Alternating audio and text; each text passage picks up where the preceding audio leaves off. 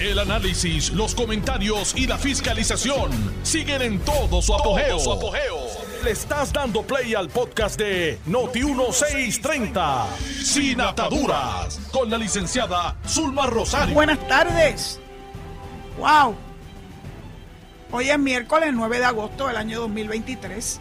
Esta es su amiga Zulma R. Rosario Vega en su programa Sin Ataduras por Noti1, la mejor estación de Puerto Rico y primera fiscalizando. Hoy fue un día que puedo sentir que las cosas que me había propuesto las logré gracias a ese divino creador. Tenía que ir a una agencia gubernamental, el CRIM, a que no le debo ni un centavo prieto y no habían reflejado un pago que yo realicé a finales de julio y antes de la fecha del vencimiento, donde te dan un, un aliciente, un bono, si pagas antes del 31 de julio. Y yo hice eso y lo pagué. Pero cuando voy entonces a revisar mi cuenta en el internet, en la página web, me encuentro que el pago no se reflejaba. Y decía, pero ¿cómo va a ser? Si yo tengo la evidencia de que lo reflejé, un número de tracto, eh, llamo a mi banco y el banco dice que sí, que fue debitado a mi, a mi tarjeta de crédito, pero en el CRIM no estaba acreditado. Y yo estoy en un proceso muy importante en este momento en mi vida y yo necesito que todo eso se refleje como Dios manda y como es. Así que conseguí un turno por turnos PR en la oficina del CRIM de Mayagüez. No tuve que ir a San Juan, a pesar de que lo relacionado es con mi apartamento en San Juan. Y llegué, y llegué a tiempo. Tuve la grandísima bendición de que había un parking justo frente a la entrada del CRIM. Me recibieron con mucha, con mucha deferencia, no a mí, porque la inmensa mayoría de la gente no sabe quién yo soy. Yo salí de la, ¿verdad? de la picota pública en agosto 18 del 2019, hace cuatro años. Dentro de una semana cumplo cuatro años de haber terminado mis funciones en la oficina de ética. Así que la inmensa mayoría de la gente no sabe mi cara. Punto. Borraron. Cosa que agradezco. Así que me senté. Eh, yo tenía mi turno ya programado y en poco tiempo me recibe una servidora pública que me trató sin saber ni imaginarse quién soy yo, ni le importa, ni se lo hice saber. Yo fui como una hija de vecina al crimen hoy. Así que Yamilet eh, revisó la documentación que yo traje, indagó qué había pasado, le tomó un poco de tiempo porque lamentablemente por alguna razón de esas cosas que hacen los sistemas, eh, se percatan que ese crédito que yo pagué, que no eran de estrechado, era de 600 y pico de dólares, lo habían acreditado a propiedad mueble que yo no tengo. Y bueno, pero finalmente se pudo resolver. Y yo tengo que agradecerle tanto a Yamilet como al personal en términos generales del crimen de Mayagüez porque pudimos resolver antes de las 12 del mediodía los asuntos que yo tenía pendiente con ellos. Así que quiero mandarle a todos ellos, están ahora todavía trabajando, pero si alguno de ellos me escucha, eh, porque haya salido más temprano, porque le guste escuchar este programa por podcast, quiero hacer público mi agradecimiento por un trato de primera. ¿Saben una cosa? Se lo voy a decir a alguien que yo quiero mucho, al director ejecutivo del CRIM, porque quiero que él reciba noticias positivas de sus empleados. Aquel sitio estaba genuinamente, eh, primero que estaba limpiecito, ordenado. Eh, ¿Qué más uno puede pedir, verdad? Y que traten a uno con mucho respeto y mucha deferencia. Así que Rey Paniagua, Lo voy a llamar para que sepa cuál fue mi experiencia donde no busqué que nadie interviniera conmigo o a favor mío. Lo hice como cualquier hija de vecina. A mí me gustaba siempre llegar a las agencias así. Algunas personas me reconocían, la inmensa mayoría no. Porque yo pienso que eso es una forma de uno validar si todas esas quejas que uno oye consistentemente, que si la agencia, que si los empleados, que si esto, que si lo otro, pues yo pude validar en más de 10 años y ahora con cuatro eh, posteriores que los empleados públicos son verdaderamente extraordinarios. Llueve, truene o vente, y by the way, esta mañana el cielo parecía que se iba a caer de, lo oscuro que estaba, pero gracias a Dios no llovió, ha, habido llovizna, etcétera. Dicen que hubo hasta un tornado en Aguadilla. Así que el calentamiento global sigue haciendo de la suya en nuestro clima. Así que gracias, gracias a la gente del CRIM de Mayagüez. Y entonces, pues naturalmente quise sentarme a leer eh, las noticias de hoy y me encuentro cosas bien interesantes, bien interesantes. No sé si otros programas la han, le han dado la importancia que yo le doy. La jueza Aida Delgado recién le impuso sentencias a dos de las personas que intervinieron con ese fraude monumental que le hicieron a los dineros del municipio de Mayagüez. Eh, y cogió al primero, a Eugenio García, y le dio una sentencia mayor aún de la que había pedido la fiscalía.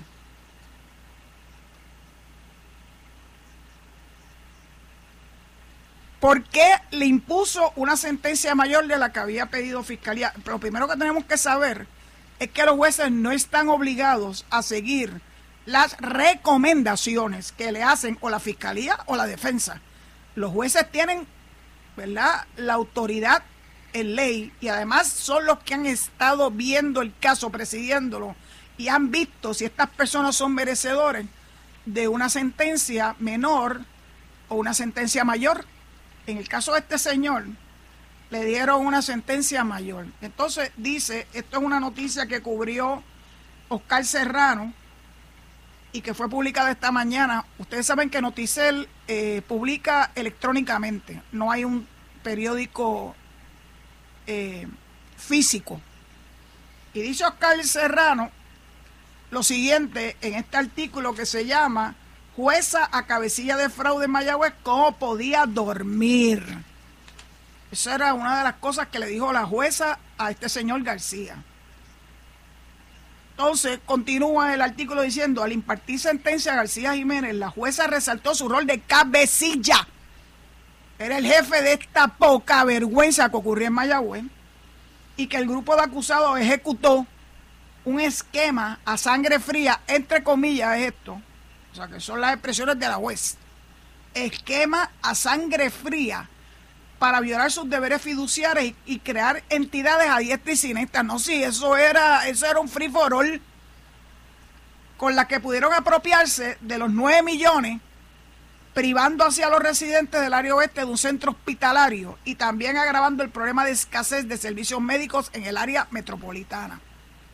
Puntualizó que García Jiménez tenía control completo o parcial de 21 cuentas financieras involucradas en el esquema y le aseguró que tuvo suerte que la fiscalía distribuyó la responsabilidad económica entre los acusados en vez de atribuirle a todos la pérdida total y de que el municipio pudo posteriormente recuperar el dinero. Sobre quién estaba dando las instrucciones sobre qué hacer, muchos estaban apuntando a usted, refiriéndose a García, García Jiménez. Y la evidencia apunta a usted.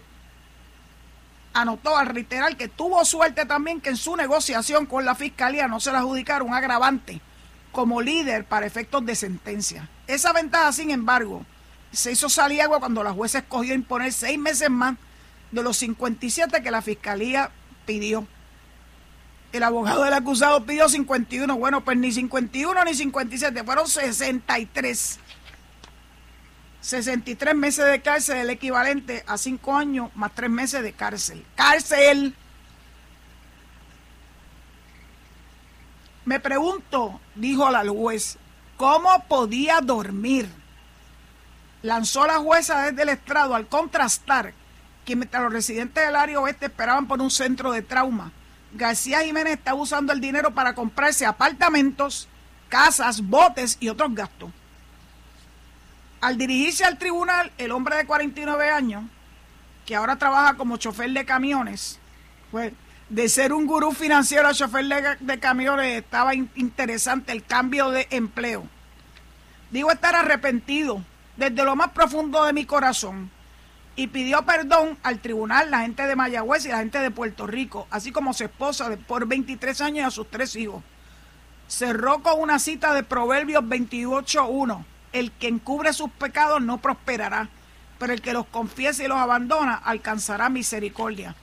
Bueno, la jueza fue misericordiosa, solamente darle cinco años y un poco más de cárcel. Pareció recordar en vano que aceptó culpa en vez de ir a juicio y cooperó con la fiscalía tratando de obtener grabaciones encubiertas de otros implicados.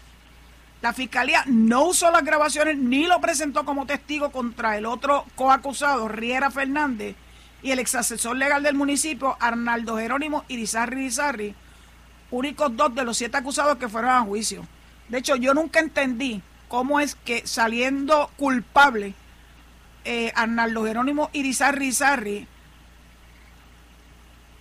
semanas después estaba representando a una persona en el ámbito criminal en un tribunal de Mayagüez, en el tribunal de Mayagüez. ¿cómo es posible que este caripelao, que yo espero que el Tribunal Supremo lo haya desaforado, porque es culpable, resultó culpable, fue a juicio a juicio en su, en su fondo, no quiso levantar las manos. Bueno, pues resultó culpable.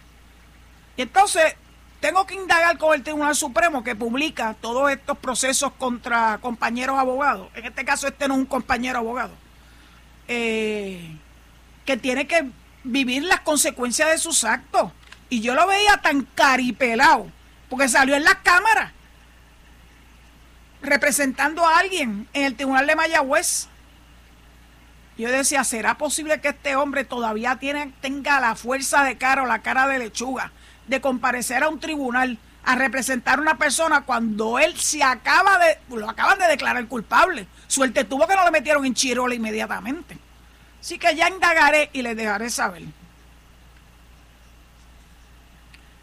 Mientras Guillito sigue en espera de juicio, al igual que la directora de finanzas, Yaira Valentín, pendientes de unas acusaciones que está liderando el FEI y que han tratado de darle la vuelta y darle la vuelta y darle la vuelta. Yo espero que por más tiempo que pase, finalmente se haga justicia también. Porque Guillito se ha cantado que él era la víctima. ¿Víctima de qué? Si era el presidente de la corporación que crearon. Una corporación fantasma verdaderamente.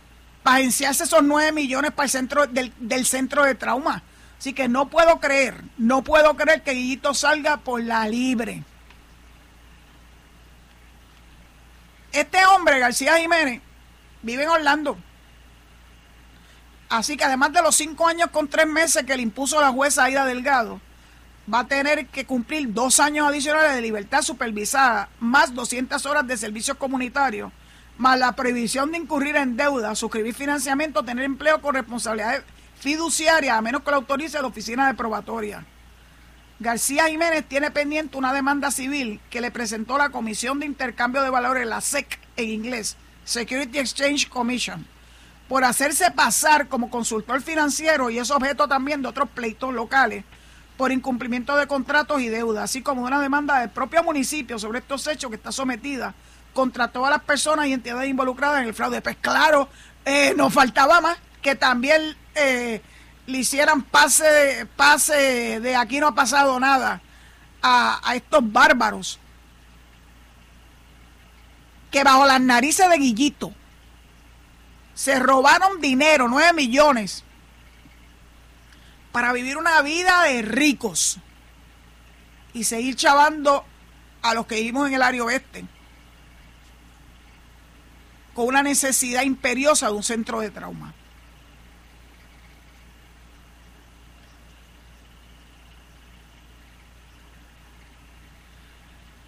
Hubo restitución de parte de alguna entidad, presumo que de, un, de una compañía de seguro, y está pendiente si quien quiera que haya eh, devuelto el dinero al municipio, que no fueron ellos de su bolsillo, le hagan a los convictos regresar o restituir ese dinero.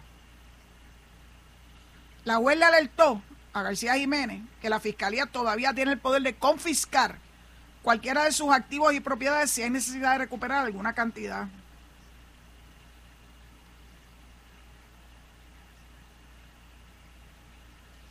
Con relación a Alejandro Riera, que era el otro coacusado que no decidió levantar las manos, lo sentenció, no le dio más todavía, pero hizo alusión, aunque que este confesó en el banquillo de los testigos que utilizó un contratista que hacía trabajos en su hogar para crear una empresa y abrir una cuenta de banco en la que pudiera recibir dinero del esquema. Dear Jesus, ¿verdad que estas cosas yo las leo y lo que me da un coraje tan grande? Y lo hizo de forma tal de tratar de encubrir su participación, cosa de que eso no le afectara su empleo, el de este contratista, en la corporación, esa fatula que crearon con Guillito como presidente, by the. La jueza le dijo, usted se aseguró bien, bien asegurado que ese dinero no fuera rastreable a usted. También recordó que la evidencia fue que el convicto tenía un arreglo con García Jiménez, este Riera, para tener un 10% de participación en las ganancias que generara cualquier negocio que le refiriera el asesor después de que la Junta de Medi lo hubiera rechazado. Riera tenía participación en la Junta, por lo que estaba en posición de influenciar esos rechazos que luego le beneficiarían personalmente, explicó la jueza. Al sentenciarlo, Delgado Colón también observó que salía bien por la forma en que la fiscalía distribuyó la pérdida, porque de haberlo hecho responsable de todo el esquema, la sentencia hubiese sido mínimo 87 meses de cárcel. Al pedir 16 meses de cárcel, el abogado Diego Alcalá resaltó que su cliente es un venezolano naturalizado que se quedó en la isla para devolver lo que había encontrado aquí, educación, empleo y familia. En Puerto Rico ha tenido mejor vida que un no nacido aquí pueda tener. Ha vivido el sueño americano en su máxima expresión. Dios mío, de verdad que uno tiene que estar escuchando esto. Aseguró que los sufrimientos que han pasado son porque Dios quiere crear una mejor persona de mí. Oh my God, saquen los violines y se lamentó de no cuidarse de los falsos profesas que traen promesas de dinero fácil. No, mi hijo, no. Eso no te lo crees ni tú mismo. Tú sabías que lo estabas haciendo mal. Así que no vengas con ese golpe de pecho de que, ay, los falsos profetas. Entonces terminó diciendo, estoy profundamente arrepentido de no haber hecho lo correcto cuando pude haber hecho lo correcto. A veces los cantos de sirena no nos dejan escuchar la voz interna que dice no lo hagas. Concluyó a lo que la abuela le contestó que todavía se resiste a aceptar responsabilidad por sus actos. No, otros fueron los que le indujeron. Él no tiene nada que ver con eso. Ese es el problema que tienen esta gente, que ellos no acaban de entender que fueron los que crearon esto, los que desviaron estos fondos públicos, los que se lucraron de fondos públicos para su beneficio personal en lujos. Además de la cárcel, Riera, Alejandro Riera, tendrá tres años de libertad supervisada durante los que no puede tener empleo o contrato que involucre responsabilidad fiduciaria a menos que lo autorice la oficina de probatoria. Ok, el ex juez Irizar Rizar y el abogado, el abogado, el abogadazo fue pospuesta su lectura de sentencia para noviembre por razones humanitarias debido a una condición de salud en la familia del convicto. Y terminó la juez diciendo, este tipo de crimen pone a la comunidad de rodillas sobre los esquemas de corrupción como los de este caso. Yo conozco a la juez Aida Delgado. Es una mujer muy justa, es una puertorriqueña que ha sabido darle lustre a su posición como jueza, llegó a ser jueza presidenta del Tribunal Federal en Puerto Rico. Y es una persona muy seria y no se casa con nadie. Ella fue la que me recomendó que en un futuro, cosa que hice,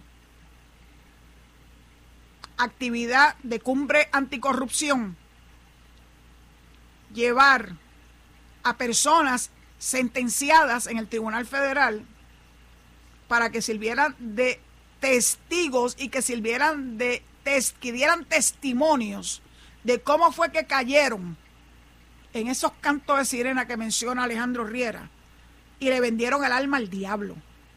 Los testimonios de estas dos personas que eran empleados de tercer nivel. Eh, una madre soltera que vio su oportunidad de generar unos chavitos adicionales, consiguiendo mover más rápidamente los jueces de un contratista, los, cheques de un contratista. Y un individuo que era el cuidador de su madre anciana y que se vendió por una, por una guaguita pick Cuando estas dos personas relataron cómo cayeron en la tentación y lo que eso le representó en su vida, yo creo que la mitad del público que estaba en la sala de festivales del Centro de Bellas Artes de Luis Ferré, que fue donde se celebró esa cumbre anticorrupción, yo creo que la, la mitad de la sala salió con lágrimas en los ojos. Porque no es lo mismo leer sobre estos dos bárbaros García Jiménez y Riera, cómo se agenciaron 9 millones de dólares que escuchar a dos personas que también fueron sentenciadas y que parte de su sentencia era que tenían que dar testimonio para ver si llegaban al corazón de la gente que pudiera siquiera pensar en que podía hacerse de chavo más allá de su salario. Yo creo que eso se debe seguir haciendo al igual que llevar a los confinados a las escuelas para que hablen de la realidad muy dura que se vive en una cárcel a los estudiantes que puedan estar a punto de caer en la tentación del dinero fácil y de obtener cosas superfluas, como son joyas, carros, y que sepan lo que significa estar preso. Todas esas, todos esos testimonios llegan al corazón y a la fibra de los seres humanos. Porque se dan cuenta que son personas comunes y corrientes que fueron flojitos de rodillas, se dejaron tentar y lo que pudieron haber obtenido de momento se convirtió en nada cuando perdieron todo, especialmente su libertad.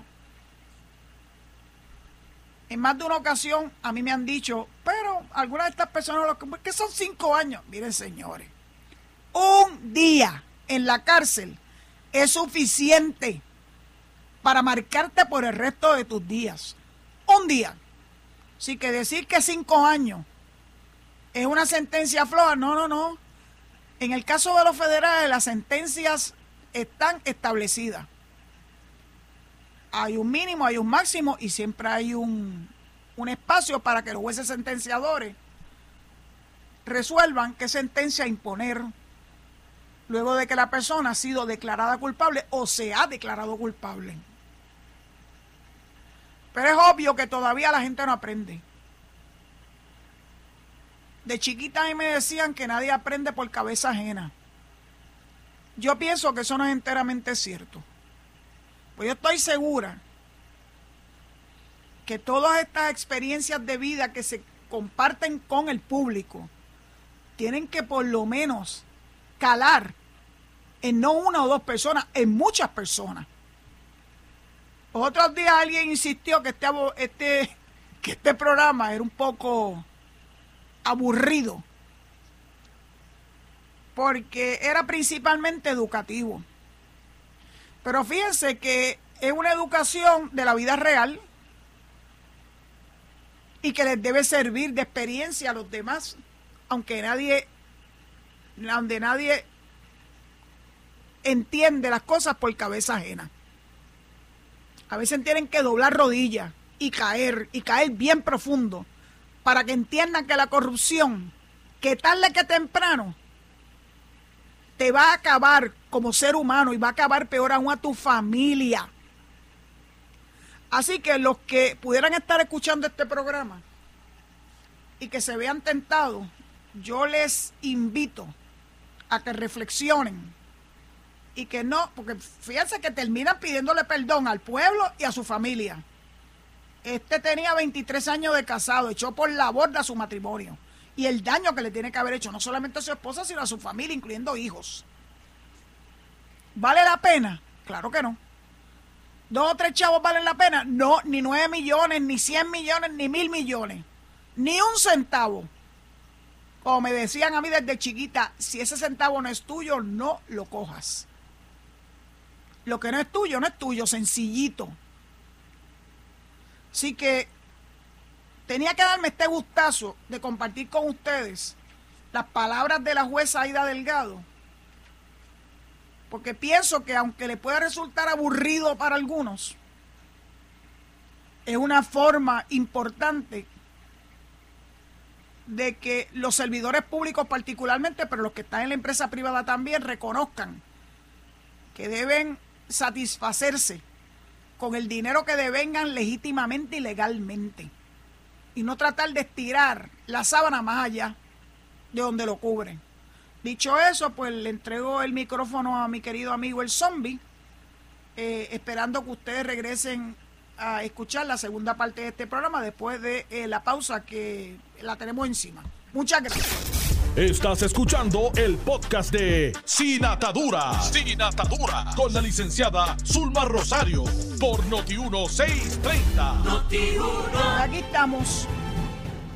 Yo quiero primero que todo felicitar a unos extraordinarios caborrojeños que hicieron un arresto civil de un individuo. El individuo arrestado primero por el pueblo y segundo por la policía. Se llama Kelmi Arroyo Ayala, de 30 años, que apuñaló con una tijera el lunes a un hombre en los predios de la farmacia Belmonte en Cabo Rojo. El presunto agresor fue detenido por varias personas mientras llegaban los patrulleros del cuartel del distrito de Cabo Rojo. De eso es que se trata. Uno tiene, el pueblo tiene que también hacer lo correcto y ser responsable. No todo se lo pueden achacar al gobierno. Ahora vino otro padre incestuoso que tenía relaciones sexuales con una menor y le embarazó. Ahora anda huyendo por ahí, pero eventualmente lo van a coger. No es la primera vez. Hace apenas unos meses hubo otro que peor aún era una bebé y la mató. Su propio padre. Y cada vez que yo oigo que la gente sigue achacándole responsabilidad al gobierno, digo, pero ¿en qué mundo viven? Esas son cosas que pasan en el seno de la familia. Y es la familia la que tiene que evitarlo o es la familia que tiene que reportarlo. Pero no, eso es culpa del gobierno, dicen mucho. Como escuché al ex comisionado de Movimiento Victoria Ciudadana decir que este Código de Orden Público de San Juan había que hacer, escuchar a la comunidad. Oiga, don Olvin, hubo innumerables vistas públicas. ¿Qué se suponía que hiciera el alcalde? Que fuera casa por casa para eh, conseguir el, sentir de la comunidad. Si para eso estaban las vistas públicas. ¿Usted fue alguna de ellas? ¿O usted no se enteró que hubo vistas públicas? Pues sí, hubo vistas públicas. Yo quisiera que alguien entrevistara a Miguel Romero, el alcalde, si no lo voy a hacer yo, o mañana o pasado para que nos diga cuántas vistas públicas hubo y cuántas personas comparecieron. Porque ahora todo el mundo tiene los violines afuera, que si los pobres comerciantes no van a poder beber, eh, vender bebidas alcohólicas después de las 2 de la mañana. Y a los vecinos que los parta un rayo. Y que la criminalidad siga rampante. Entonces, si, ah, a Palos y boga y Palos y no boga. Ah, no, que el alcalde lo que está es tirándole la toalla a los hoteles, bendito los hoteles siempre, siempre, no ahora con este código de orden público, siempre ha estado exento, hombre, porque son espacios contenidos dirigidos principalmente a la actividad turística y no causan problemas. Los hoteles no causan problemas. ¿Usted ha escuchado algún hotel que cause problemas al vecindario? No, son estos eh, villorrios que ahora los ensalzan como los pobres eh, que están siendo masacrados por este código de orden público porque no pueden vender la bebida alcohólica 24 horas. No, tiene que haber un balance.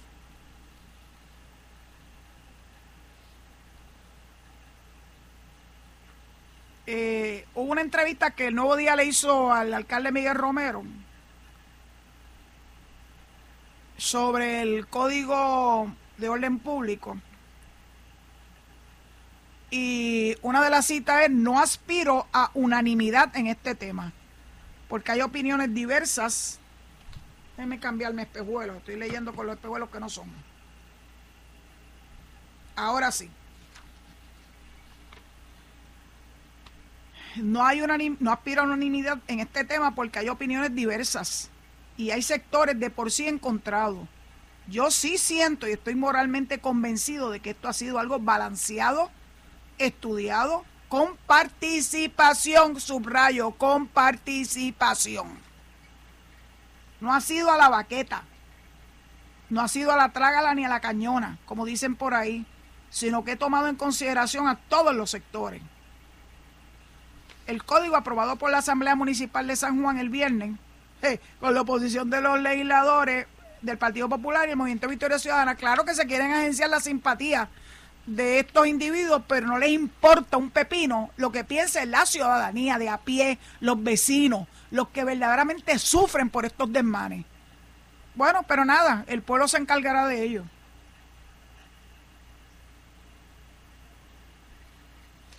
Ese código acogió enmiendas de comerciantes, ciudadanos y organizaciones, sostuvo el alcalde, como la inclusión de la palabra boceteo en el artículo sobre los ruidos innecesarios y excesivos. Yo creo que ya les dije a ustedes cuándo fue que yo conocí lo que es eso del boceteo. A pesar de que el documento aborda una diversidad de temas como el manejo y disposición de desperdicios sólidos, la prohibición del uso de ceniza y del insecticida eh, organofosforado y el control del tránsito vehicular, la discusión pública se ha sentado en la prohibición sobre la venta de alcohol. Ay, Dios mío, aquí cuando hay prohibición de venta de alcohol para las elecciones, la gente entra en crisis. Este ha sido un proceso que se ha analizado y se ha estudiado para evitar que hubiese un cuestionamiento a la legitimidad de estas disposiciones e iniciativas que se están haciendo ley mediante una ordenanza. Aquí lo que estamos es recogiendo legislación similar que se ha implementado con éxito en otras jurisdicciones, incluyendo Puerto Rico. Pueblos como Carolina, Bayamón y Caguas mantienen restricciones a la venta de alcohol, al igual que ciudades en Estados Unidos como Portland, Orlando y Boston. Las disposiciones sobre el horario no aplican a los hoteles reglamentados por la compañía de turismo ni a clubes u organizaciones cívicas, educativas o profesionales sin fines de lucro que efectúen actividades privadas. Las disposiciones aplican a los negocios que operan en el distrito de convenciones en Miramar. Mientras que en los hoteles de la capital, posterior a este horario, la venta de bebidas embriagantes estará permitida solo a huéspedes. Comerciantes del Viejo San Juan siempre el viejo San Juan no hay forma nunca de complacerlo. Si no son los comerciantes, son los residentes o ambos. Esto es una ciudad bipolar. Dice que no quieren este código porque entienden que sus ventas, miren lo que es importante para ellos las ventas, y la clientela se afectarán al limitar los horarios para la venta del alcohol. Ay, Dios mío es más importante la cervecita o el drink que la tranquilidad de los vecinos. para algunos.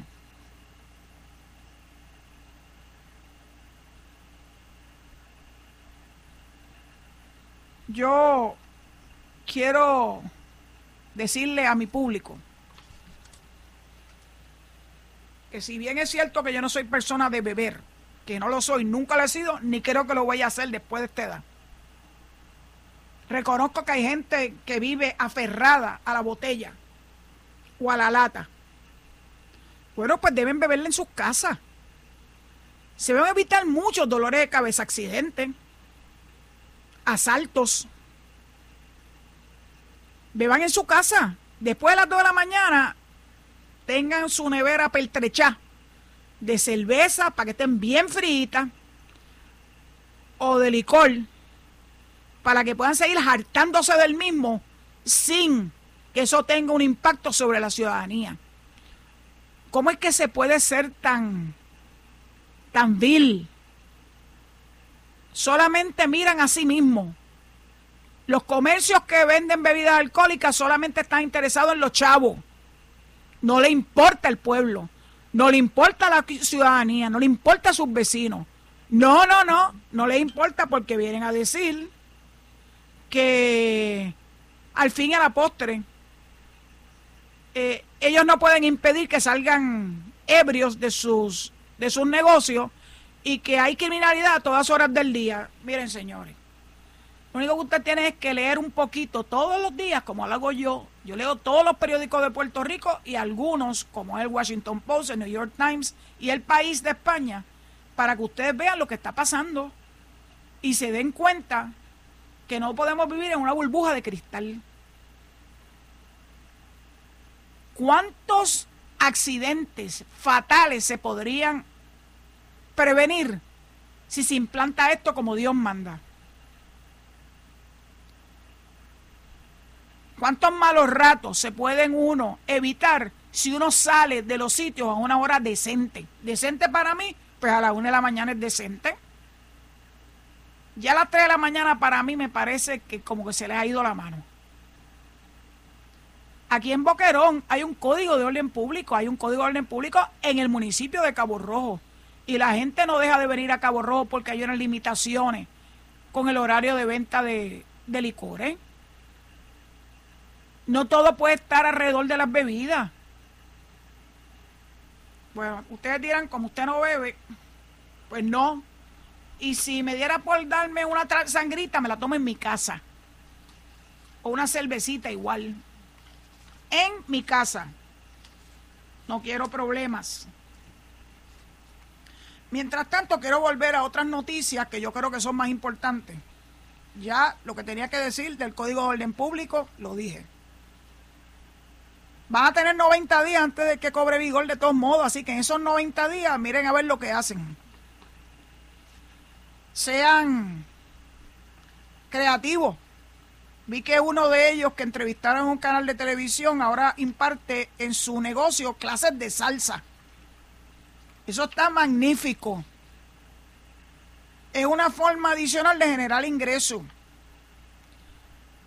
La venta de comida es lo mismo. Si esa hora de la noche la gente están borrachos, lo que necesitan es que le hieren el estómago para ver si recuperan su sobriedad. Bueno, quiero también eh, darle énfasis a este a esta portada del nuevo día de hoy, que dicen que más jóvenes apuestan por la UPR y con ello se revierte la tendencia.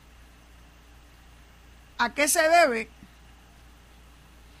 A los cambios adoptados para mejorar los procesos de aceptación de los graduados de escuela superior y a que se evitó un aumento en los costos según había propuesto la Junta, ellos dicen supervisión, yo le digo de control fiscal. Esa misma que mete la cuchara en todos lados y que ayer recogieron un artículo en el vocero que el pobre manejo de fondos federales, pero si usted lee la noticia adentro, porque no puede quedarse en el titular, adentro dice y reconoce que muchas de estas dificultades, este es el artículo de ayer de Istra Pacheco. Istra, tengo mis lukewarm opinion de ella.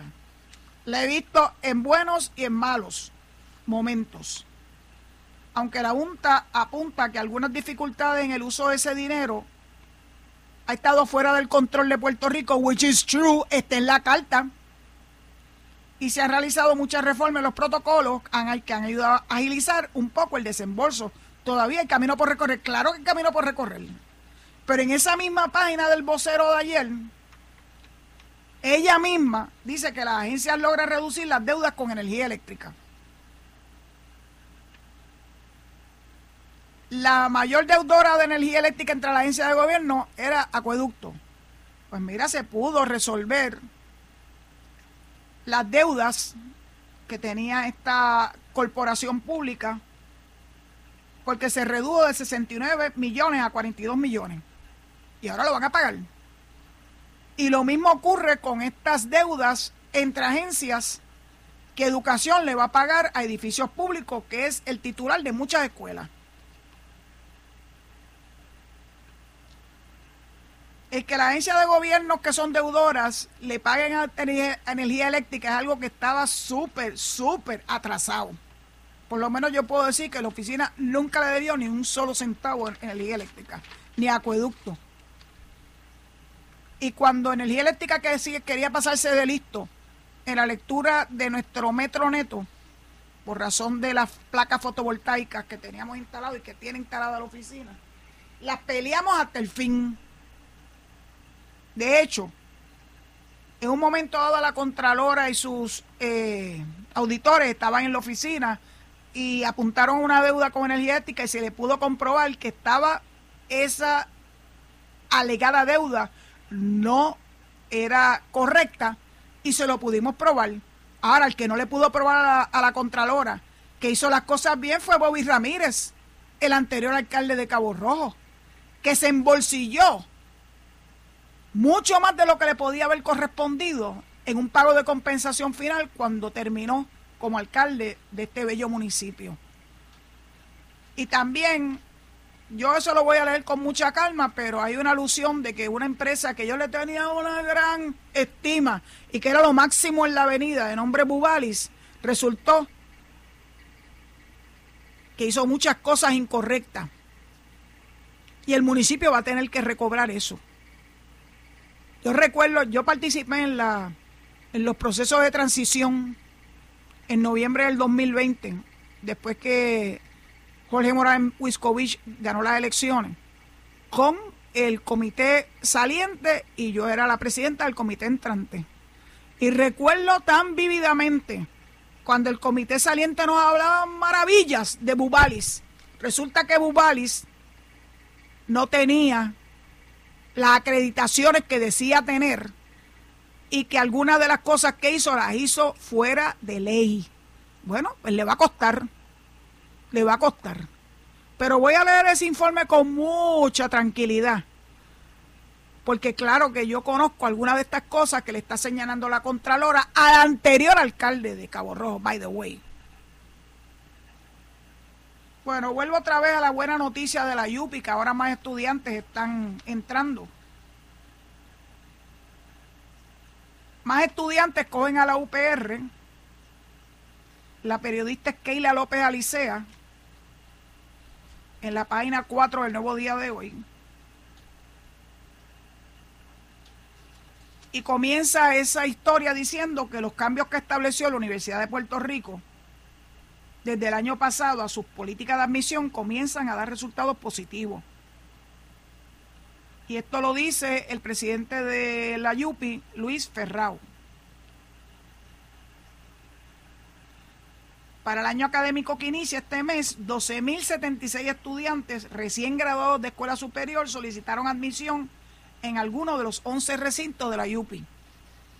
De estos, 10.585 fueron admitidos y 9.893 habían confirmado hasta el 3 de agosto que estudiarán en la Universidad del Estado. Tenemos más solicitantes y más admitidos hay que ver cómo estaba el sistema y ahora, después de seis años de reducción, estamos revirtiendo la tendencia. Y eso es importante para la Universidad del Estado.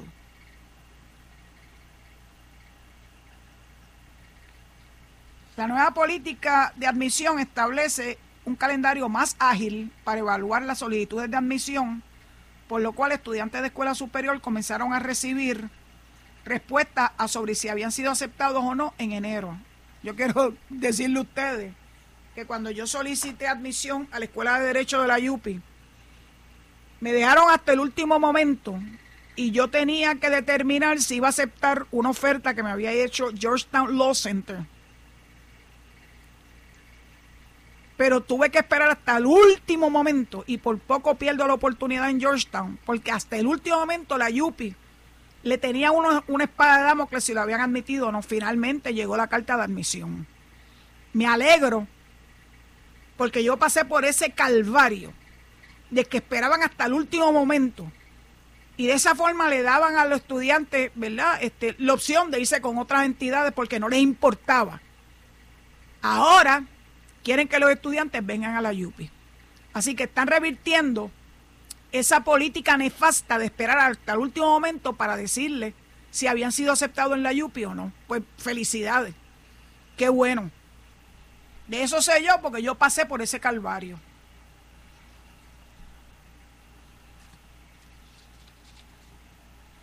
Y entonces, para finalizar, Rondizanti está dando para atrás más rápido que ligero.